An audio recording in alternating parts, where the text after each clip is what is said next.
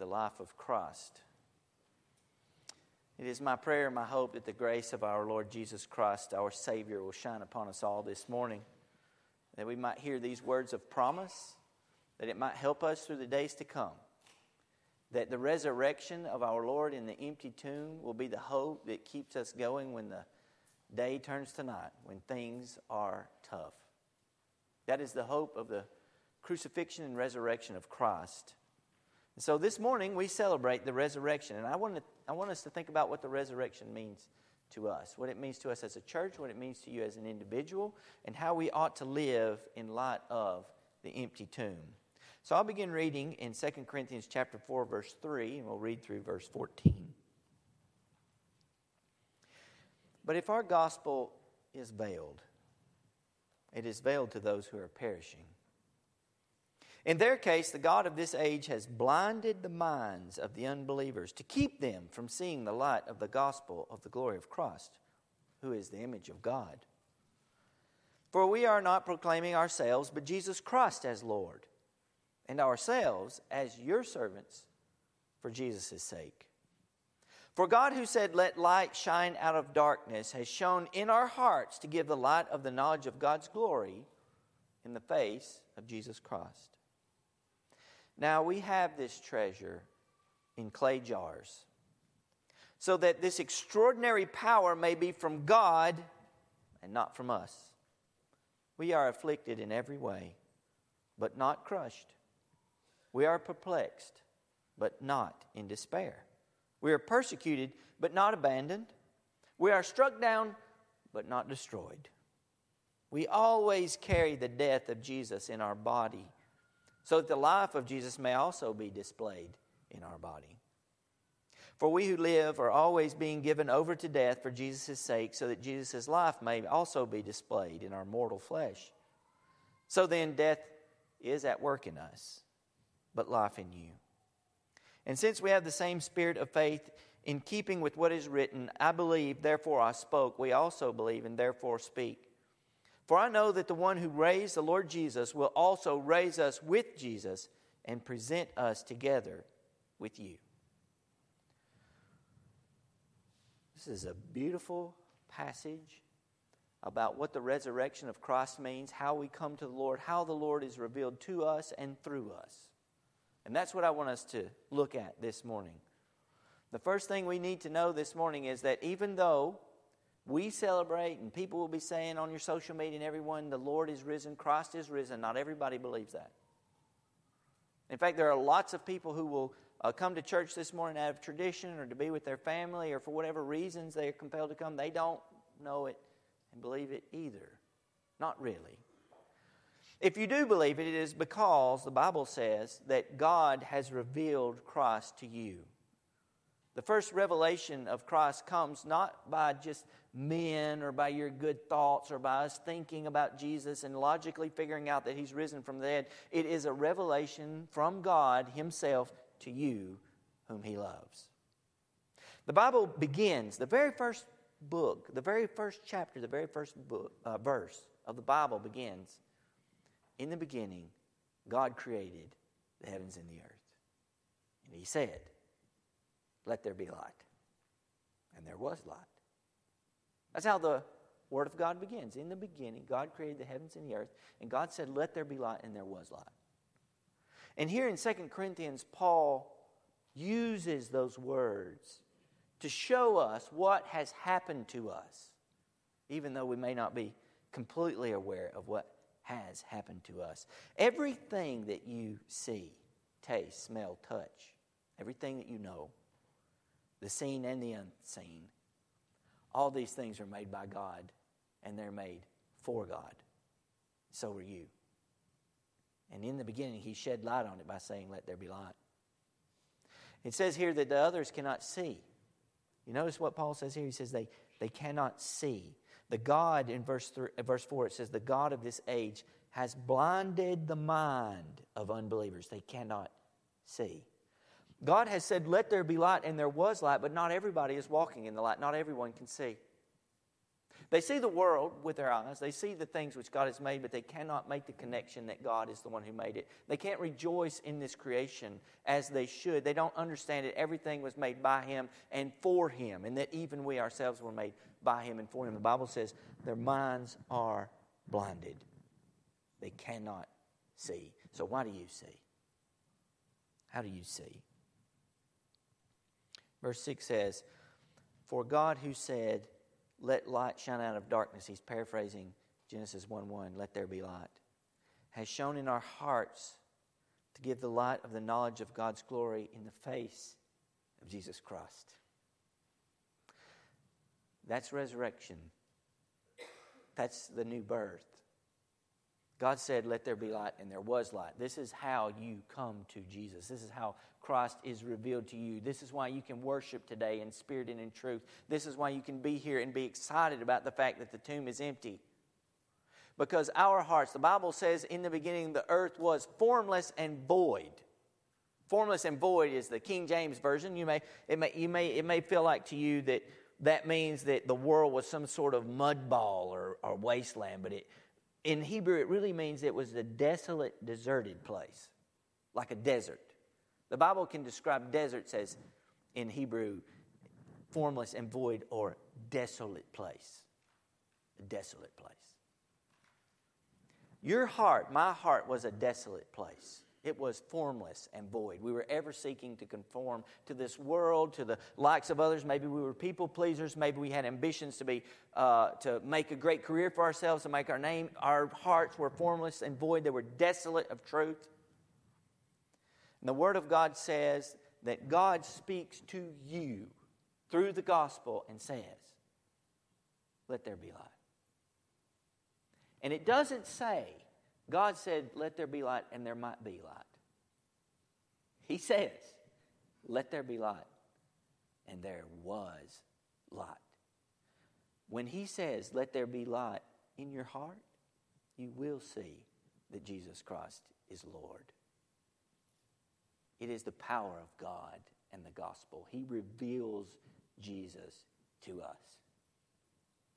Peter and John sprinted to the tomb when Mary came and said, Jesus' tomb is empty. They sprinted there. John beat him, but he was afraid to go in. He was, he was afraid to go into the tomb. He stopped, and Peter went in and found only the linen clothes. Of course he did. Because Jesus was not in there, he was risen. And I know that he was. Not because I was there. Never seen Jesus face to face. Was not there when he was crucified. I was not there when he was buried. I was not there when Mary saw the empty tomb. I was not there when Thomas said, I will not believe unless I stick my finger in his hands and in his side. And Jesus appeared, said, No longer be unbelieving, but believe. I was not there. I've never seen Jesus with my face, with my eyes. But I know that the tomb was empty. And I know that he is risen. Why? Because the Father has said, Let there be light. And there was light. We stumbled in darkness. We were imprisoned in darkness. And the Lord has set us free by whispering to us, Wake up. Wake up, child. I wonder this morning if some of you sleep. Maybe even some of us who believe have grown weary in doing good.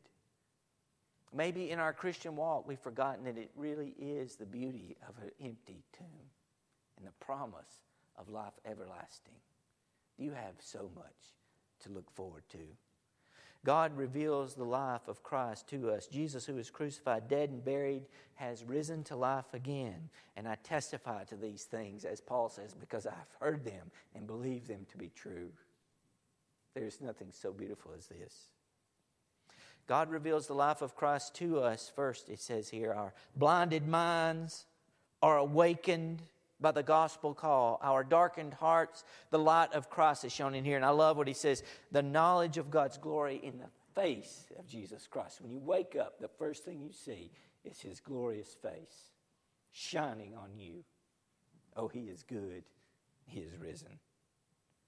God reveals the life of Christ to us, but he also reveals Christ through us in our suffering. That may be a funny thing to talk about this morning on Easter Sunday because we're supposed to be celebrating the greatest event that ever happened, and we are. We are celebrating the greatest event that ever happened. But if we celebrate the resurrection of Christ without thinking about what it cost him and what it will cost us, we're not doing any service to Easter.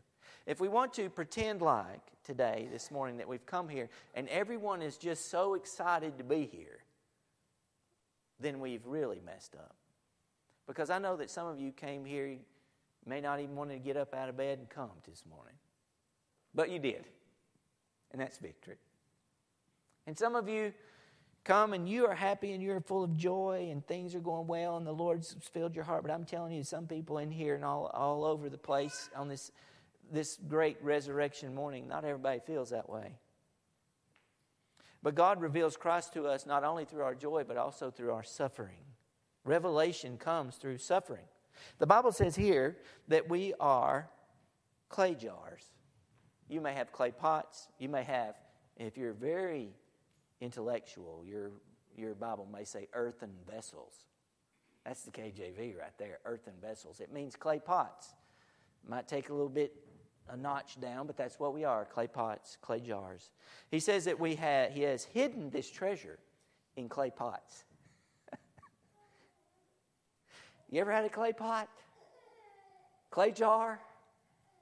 What do you think about it? We, we, eh, people love to have, people like to have granite countertops in their houses these days if you can afford them. Can you imagine setting a clay pot on a granite countertop? Would you be nervous about that? If you saw a five year old child playing with a clay pot over a granite countertop, what would you think? This is not going in well. Whatever's in that's fixing to come out, right? The point of Paul saying here that we are clay pots is that we are fragile. Brothers and sisters, we're fragile. Maybe some of you have experienced that already this morning. We're happy, we're sad, we're, we're easily swayed. James says that if we don't have faith, we're like blown around in the ocean, tossed about by every wave, to and fro. We suffer. We're like clay jars. But the Bible says here that God has hidden his treasure in clay pots. Nobody hides treasures in clay pots. Nobody keeps stuff in clay pots that they want to keep secure because they're not secure. We buy these magnificent safes that have these wheels, and uh, you, you go to the bank. Look at that thing. That, that, that monstrous safe that they have to keep money in. That's what they do with those safes. They keep money in there. And they got the safety deposit box in there. You got your stuff in there, your, your will maybe, and some other things. There's not even that much money in those safes. I'm just going to tell you, that big door is for show. it makes you feel good. Oh, my money's safe in there. Your money ain't in there. Anyway, that's just an aside. The point is, we want to keep something safe. We build a great big thing, this vault to keep it. When God wants to keep his treasure safe, he puts in a clay pot. Something easily broken and shattered and ruined. That's where God puts his treasure. Why? Why has he put it in there in something that's so fragile? So that the world might know that the great power comes not from the vessel, but by the thing that's in it. We are clay pots, but we are invincible pots. Even though we break at the side of the well, the Lord will raise us again because the power we have does not come from us. And some of us today might be leaky, cracked pots. But the beauty of the triumph and resurrection of Christ is magnified when we, when we think about what he endured in order to save us. What did Jesus face in his time here? He faced rejection, rejection from his own family, rejection from his own people. He made them, he made every single one of them. Jesus Christ kept them alive by the will of his might, like they would have died if he wouldn't have thought to keep them alive. He gave them the breath that they had to breathe, and they used it to curse him. They drew the gift in, and on the way out, they blew out cursing. Jesus Christ suffered. He faced persecution. He faced rejection. He faced disappointment. His friends didn't understand him. They left him. On the night that he was betrayed and crucified, they couldn't even pray with him for an hour. They fell asleep and left. He faced that disappointment. And then when he was arrested, they all abandoned him. He carried the burden of knowing that their hearts were sinful and that they were set on continuing it, even if it led to self destruction. He saw into the hearts of the people, and he saw the confusion and sorrow and sin that was there, and he knew that they would continue on their way to their own destruction. He saw it every single day. He saw all the foolish and self destructive things that we do. He was pressured, he was perplexed, he was persecuted, and he was struck down. For what? For telling the truth. And you will face these exact things that your Savior faced as well. You will face every single one of them in your pursuit of holiness. You have to. As you, as a child of light with a great treasure hidden in this clay pot, if you have a treasure in this clay pot, you must take it out to the world with your fragile self. And as you take this treasure out in the world and you push back against the darkness, the darkness will push back on you. That's how it works. That's how it's always been. The disciple is not greater than his master. No one is above their teacher. So it was with Jesus, so it will be with you. And as you pursue holiness, it will be hard for you because you'll have to cut out things that your heart wants to love that are not lawful. It will be hard on you as you pursue holiness. And so, not only will it be difficult for you just to be holy, as you pursue holiness and as it is hard for you, you will offend others by pursuing it. They will not like it that you are trying to seek holiness. They will not like the truth that you bear. They will not understand the treasure that you bring. And so, not only will you be struggling on the inside, you'll be having pressure from the outside. People will feel judged by your way because you are a follower of the way. They will be made uncomfortable by the truth because they are not of the truth. And it will anger them because their minds are blinded and they can't understand. Why can't you just let people be happy? Why can't you just let people get along? And you on the inside will feel that conflict every day. Remember this on Easter Sunday. Our Lord was a man of sorrows.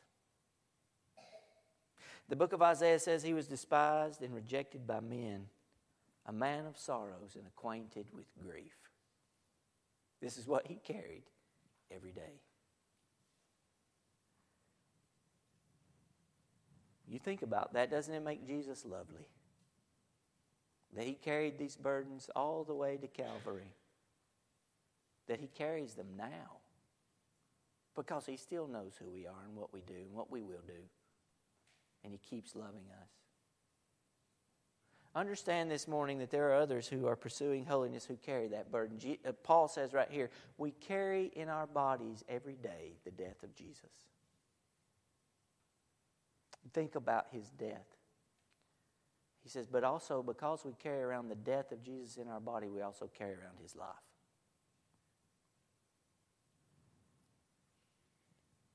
The tomb is empty, the Lord is risen, and death is conquered. But we still face trials here. We are still carrying the death of Christ in our bodies. And as Paul says elsewhere, to some we are the fragrance of life, to others, the fragrance of death. This is how we live in the world because the tomb is empty. Isn't that good news, though? You keep going back to it. The tomb is empty, eternal life is offered. But people do not believe. Some will not accept. And many among us suffer even today in their pursuit of holiness. Maybe even feel like they're failing. Maybe feel like they're a failure because they didn't want to come to church this morning, yet they came anyway. That's not failure, that's success. My prayer today is that the Father will crack the door in the darkness of your heart and that the light of Christ will shine in. That that mustard seed of faith will blossom and flourish so that you can move mountains. God reveals Christ through us in our suffering as we endure with the hope that cannot be extinguished, even when we're crawling on our hands and knees. God reveals Christ through us in our suffering. He says here, we are afflicted in every way, but not crushed. We are perplexed, but not in despair. We are persecuted, but never abandoned. We are struck down, but not destroyed. Though we fall, we will rise again. That's the beauty of the empty tomb. Righteous man may fall seven times, but seven times he will rise again. Hold on to that hope and that power that's inside of you. You old clay pot, you have treasure inside you. God reveals Christ through us in our suffering, but He reveals Christ also through us in our life. Despite our sorrows here, we show the world the beauty and the value of Christ in His life and the gospel because we are a persevering people. We never give up. Not because we are so mighty, not because we have such powerful will, but because God never abandons us. We push through. We persevere. We continue where others might quit. We suffer heartbreak after heartbreak. We suffer trial after trial, but we never stop. And the world will see that that is the power of the treasure we have in this earthen vessel. We don't quit. We can't quit. We do not lay down. We do not give up. We fall, but we give up. We do not despair. We are not abandoned. We will never be destroyed. And I believe that there is a glory in store for us that we cannot now imagine. And in the darkest of night, you can still see that candle in the darkness. There is a glory in store for us that we cannot imagine. There is a life open to us that we have not yet dreamed.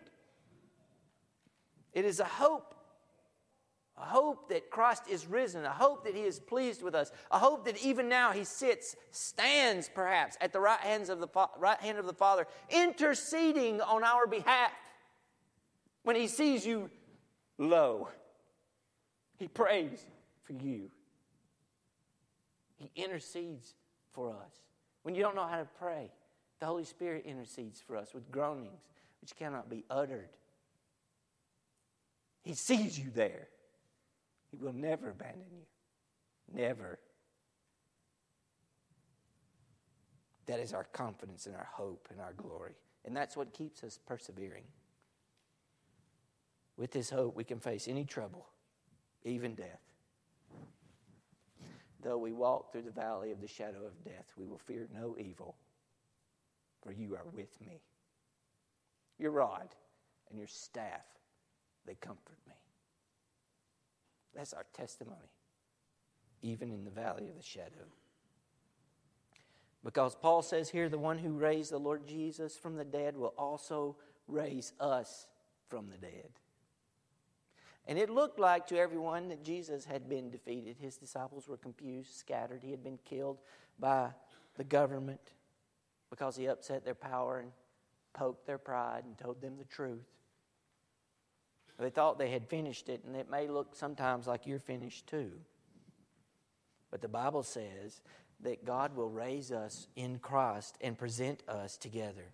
We will rise even from death because the tomb is empty and death is robbed of its victory. See, the wages of sin is death, right? The wages of sin is death. The gift of God is eternal life in Jesus Christ our Lord. The wages of sin is death. Your bill's been paid. You don't owe death anything. You're free. Son of God has paid the wage which you owed. And so, in that great day, when it comes time for collection, death will find that your slate is clean and he cannot hold you, for you've been ransomed. Christ's empty tomb means your empty tomb. Death has no hold on you. There is no more sting of death. There's no more fear of grave because death cannot hold you. You do not owe him anything.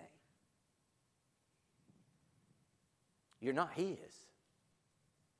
You've been saved because the Father took pity on us, saw our dark, formless, and void, desolate hearts, and took pity had compassion, He said, Son, save them. Save them. Pay their debt. Pay it for them. Set it right so that death will have no claim on them. raise you from the grave, and I will raise them with you. And you will all sit at my right hand. Go save them, son. So he goes to Calvary, carrying your burdens and mine, and dies. On the third day, the earth shakes, and the Father raises him from the dead. This is my beloved Son, in whom I am well pleased. There's no fault found in him, raised him from the dead. And here you are, 2,000 years later, lost in sin and the desolation of your own heart. The Father from heaven sees you and takes pity and says, Oh, my son. Oh, my son. Oh, my daughter. Look at that dark heart. Let there be light. And there was light. And you saw Jesus. And you thought, oh, what did Isaiah do when he saw Jesus? Woe is me. I'm undone. I'm a man of unclean lips amongst the people of unclean lips, and I am ruined. We see Jesus and realize, uh oh, he is the king. He is the Savior, and I am a sinner. And the Lord's like, Yes, I know. That's why I'm waking you up. Cast yourself upon the Son, you will be saved. Where else would you go? He has the words of eternal life. Brothers and sisters, you did not make a great discovery. You were discovered by the great discoverer. He found you dead in trespass and sin. He found you in your desolation. He spoke life into your heart. And so this morning you can be and remember like Mary, like Peter, like John, like the rest, the day you looked in that tomb and found it empty. He is risen. He is risen indeed. And I remember when I when God showed me the empty tomb. And He shows it to me in His grace every day. And that's how you keep going. That's how you keep loving. And that's how you keep persevering. Death is robbed of its victory. And listen, nothing that has been stolen from you will remain with the enemy. You hear me? Nothing that has been stolen from you will remain with the enemy. Our suffering and sorrow will be repaid a thousandfold in the life to come. All the tribulations and trouble that the enemy gives us in this world he will be repaid. The joy, the love, the loved ones that have been stolen from us by the enemy, he will not keep them. He cannot. Our Lord has promised that anyone who follows him will be rewarded, not only in this life, but the one to come. He will wipe away every tear. There will be no more sorrow. That's what the empty tomb means.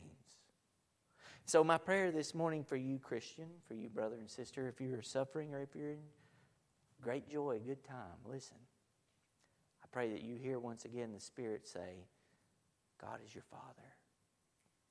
Jesus is risen. Let there be light. There's someone here who's never heard, you might have heard, but you may not have heard. Because seeing, you might not see, and hearing, you might not hear. This morning, I want you to hear it. I want you to hear what the Lord says.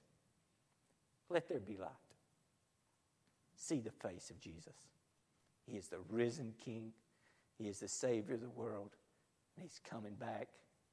He's bringing our loved ones with Him. He is good, and He is King. Let's pray.